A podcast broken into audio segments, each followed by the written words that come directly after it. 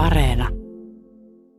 Saadakseen uusia tuttavuuksia kirjallisuuden ja teatterin maailmasta, hän lähestyi nyt naisia, joiden kanssa ei muinoin olisi edes vaihtanut käyntikortteja, ja jotka korostivat yhteyksiään lehtien päätoimittajiin, toivoen siten pääsevänsä herttuattaren suosioon.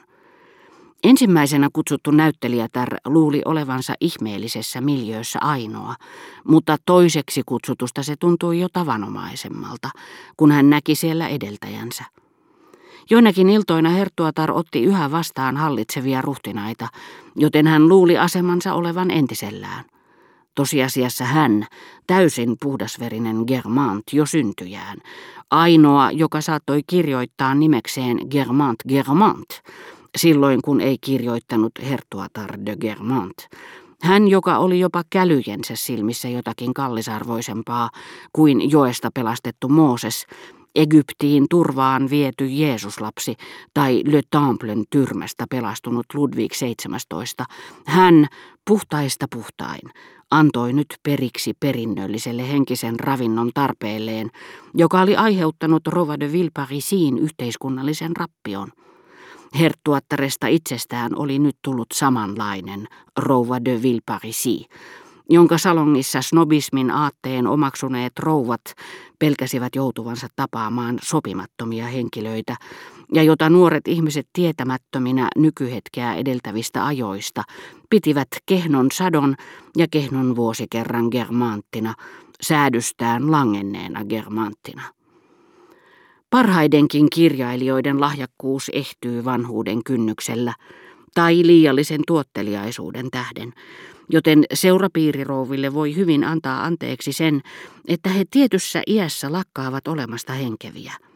Suon oli turhaan hakenut Germantin herttuattaren kirpeästä henkevyydestä, nuoren Lommin ruhtinattaren lempeää sävykkyyttä. Nyt vanhoilla päivillään herttuatar väsyi pienimmästäkin ponnistuksesta ja saattoi päästää suustaan mahdottomia tyhmyyksiä. Tosin minä hetkenä hyvänsä ja melko monta kertaa noidenkin iltapäiväkutsujen aikana hän oli taas se nainen, jonka olin ennen tuntenut, ja puhui taas henkevästi seurapiiriasioista. Mutta sen ohella sattui usein, että hilpeät puheet ja säihkyvät silmät, jotka olivat niin monien vuosien ajan pitäneet henkevän valtikkansa alla Pariisin merkittävimpiä miehiä, säkenöivätkin tyhjään. Kun tuli hetki sanoa sopiva kompa, hän keskeytti yhtä moneksi sekunniksi kuin ennenkin, näytti epäröivän ja suunnittelevan, mutta tulos olikin yhtä tyhjän kanssa. Mutta miten harvat huomasivat sen? Koska kaikki näytti samalta kuin ennen, he uskoivat henkevyyden olevan tallella.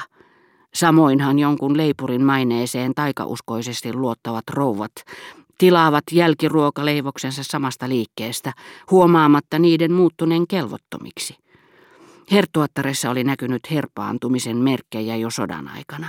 Jos joku lausui sanan kulttuuri, Herttuatar keskeytti, hymyili, sytytti kauniin katseensa ja huudahti di kultua, mikä nauratti ystäviä, jotka luulivat löytävänsä Saksan sanasta germanttien henkevyyden. Ja tietenkin siinä oli sama muotti, sama äänenpaino ja sama hymy, jotka olivat hurmanneet Bergotten. Bergotten, joka muuten myös oli säilyttänyt entisen lauserytminsä, huutomerkkinsä, ajatusviivansa ja epiteettinsä, mutta ei sanonut niillä mitään. Niinpä seurapiirien tulokkaat hämmästelivät ja tuumivat joskus, jos eivät olleet osuneet tulemaan päivänä, jolloin Hertuatar oli hauska ja täysissä sielunvoimissa. Onpa hän tyhmä.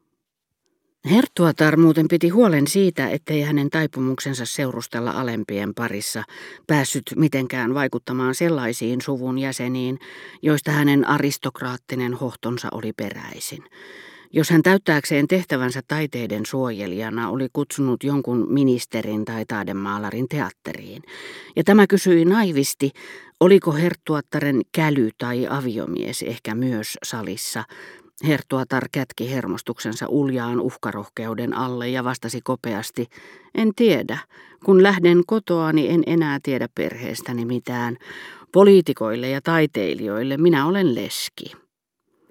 Näin hän esti sen, että Rova de Marsant ja Bassin olisivat päässeet kohtelemaan liian innokasta nousukasta tylysti ja moittimaan häntä itseään. En osaa sanoakaan, miten iloinen olen, kun tapaan teidät. Hyvä luoja, milloin me viimeksi olemmekaan nähneet. Vierailulla Rova d'Agrigenton luona, siellähän teidät näki usein. Tietenkin, poika Parka, minä kävin siellä usein, koska Bassan oli silloin rakastunut häneen. Minuthan tapasi useimmiten hänen rakastajattariensa kutsuilla, koska hän aina sanoi minulle, muistakaa sitten käydä hänen luonaan. Vähän sopimatonta jälkimakua niissä visiiteissä kyllä mielestäni oli, hän kun oli ensin itse käynyt nauttimassa. Aika pianhan minä niihin totui, mutta ikävintä oli, että jouduin jatkamaan tuttavuutta senkin jälkeen, kun hän oli jo katkaissut suhteen.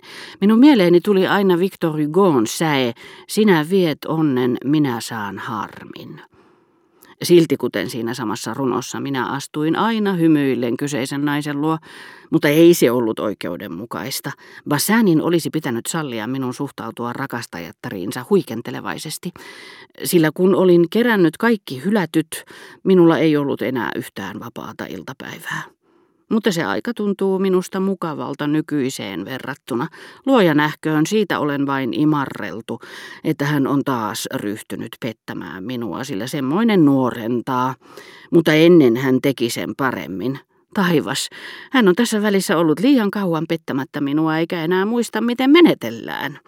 No jaa, toki me tulemme vallan hyvin toimeen keskenämme, me puhumme toisillemme, me jopa pidämme toisistamme. Herttuatar sanoi minulle peläten minun ajattelevan, että he olisivat eronneet. Samalla laillahan vakavasti sairaasta potilaasta saatetaan sanoa. Hän puhuu vielä oikein hyvin, minä luin hänelle aamulla tunnin verran. Herttuatar jatkoi. Käyn sanomassa Bassanille, että te olette täällä. Hän haluaa tavata teidät. Ja hän meni Herttuan luo, joka istui erään rouvan vieressä sohvalla juttelemassa. Ihaillen panin merkille, että Herttua oli melkein entisellään, hiukset vain valkoisemmat, mutta muuten yhtä majesteettinen ja komea. Mutta nähdessään vaimonsa tulevan Herttua meni niin raivostuneen näköiseksi, että Herttuattaren oli pakko perääntyä. Hän on varattu, en tiedä mistä on kysymys, näette hetken päästä, Rova de Germant sanoi minulle jättäen minut oman onneni nojaan. Block oli tullut luoksemme ja kysyi Amerikattaren puolesta, kuka paikalla oleva nuori hertuatar oli. Ja kun minä vastasin, että hän oli herra de Breauteen veljentytär, nimi ei sanonut Blockille mitään ja hän pyysi lisäselityksiä. Ai Breauté, rouva de Germant huudahti ja sanoi minulle, muistattehan te hänet, voi kun siitä on aikaa, voi miten kaukana se kaikki on. Niin hän oli varsinainen snobi. Breoteet olivat Anoppini lähinaapureita. Herra Block, ei tämä teitä kiinnosta, mutta ystäväämme se ehkä huvittaa. Hän kun tunsi ne ihmiset ennen vanhaan samaan aikaan kuin minä, Rova de Germant jatkoi minuun viitaten ja tuli puheillaan monin tavoin osoittaneeksi, miten pitkälti aikaa oli kulunut.